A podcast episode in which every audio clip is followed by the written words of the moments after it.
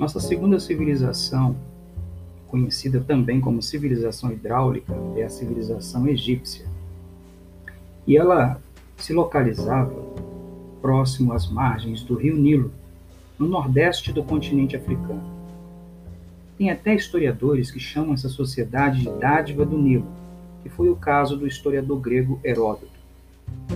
O Estado, como organizador da sociedade, surge no Egito da mesma necessidade que deu origem às cidades-estados na Mesopotâmia. Por que isso aconteceu? Foi para organizar e construir grandes obras para o domínio da força dessas águas dos rios, que no caso deles é o rio Nilo. A hierarquização social caracteriza a sociedade egípcia, então se liga os considerados privilegiados eram os nobres depois os sacerdotes, funcionários do Estado e o restante da população era destinado ao trabalho braçal. Eram os artesãos, os camponeses, que no caso egípcio era chamado de felá, e escravos. É também característica da sociedade egípcia o papel que a religião exercia sobre a vida dos indivíduos, de cada pessoa. Ao contrário, lá da Mesopotâmia, os chefes do Estado não eram representantes dos deuses na Terra, mas eram os próprios deuses. Interessante, né? É isso mesmo. O faraó, por exemplo, era considerado por toda a população um deus vivo na Terra. Por isso, o surgimento de rituais religiosos, oferendas e festas destinadas a ele. Essa mistura entre o poder político e o poder de um Deus vivo deu origem ao teocentrismo. O que é isso? É o poder de Deus. Ou melhor, é quando Deus está no centro de tudo, para você poder entender. A crença na vida após a morte deu base para a construção das grandes pirâmides no Egito, que funcionavam como túmulo dos faraós. Você sabia disso? Nelas, além do corpo do faraó mumificado, eram guardados inúmeros objetos preciosos, móveis e demais riquezas que pertenciam àquela família do faraó. Parece estranho, mas eles acreditavam que isso garantiria o conforto na vida após a morte.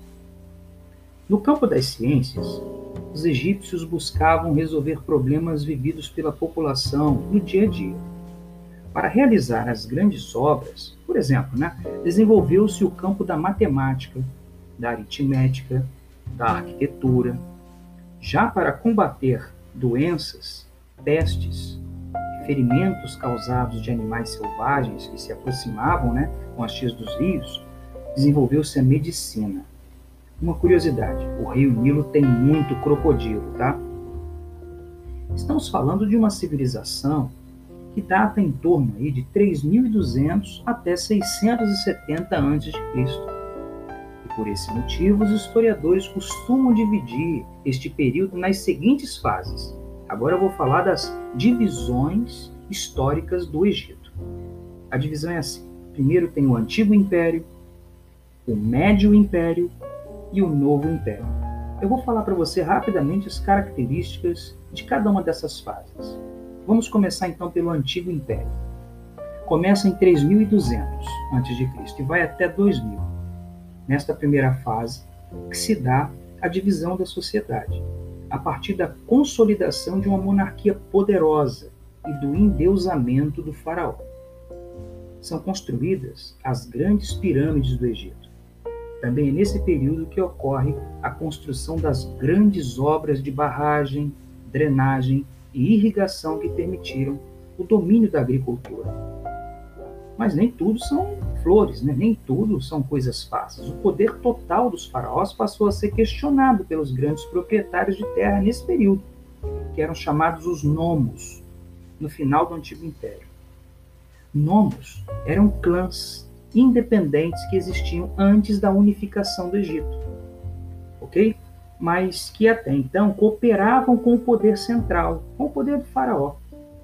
E essa participação dos nomos com o poder central vai gerar uma certa desconfiança e uma crise que marca então a passagem, né? Esse conflito vai marcar a passagem do, do, do do, do Antigo Império para o chamado Médio Império, para vocês poderem entender. E o Médio Império começa em que período? 2000 a.C. a 1580 a.C. Nessa segunda fase, a nobreza vai reconquistar a unidade política ao permitir que membros das camadas sociais inferiores fossem aceitos no exército. Observem vocês, então, que esses conflitos entre classes elitizadas e as camadas mais pobres é muito antigo. O domínio sobre os metais permitiu o desenvolvimento de armas mais potentes, ok? E, consequentemente, novas conquistas militares. Essas conquistas, então, trouxeram um período de prosperidade econômica que durou até mais ou menos 1700 a.C.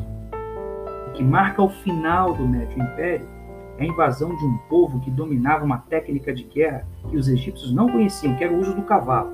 Eram povos nômades, e eles então invadiram o Egito. Eram povos que vieram da Ásia e permaneceram no Egito até 1580 a.C., quando então começa o novo império.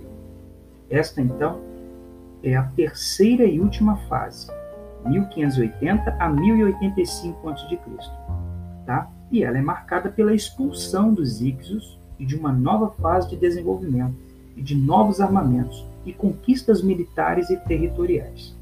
A decadência desse período do Antigo Egito e do chamado Novo Império né, é o que nós estamos, quem sabe, se houver tempo para estudar, que são os persas, mas isso eu não posso prometer, porque já é uma civilização que é pouco explorada na prova, na prova do Enem. Quando então quando então o Egito sofre a sua decadência é, a partir da invasão dos persas, dos gregos e dos romanos. É uma civilização admirável, com grande contribuição para a humanidade e que hoje representa um grande museu né, ao ar livre para visitações, para estudos e, sobretudo, para exploração econômica no que diz respeito à atividade turística.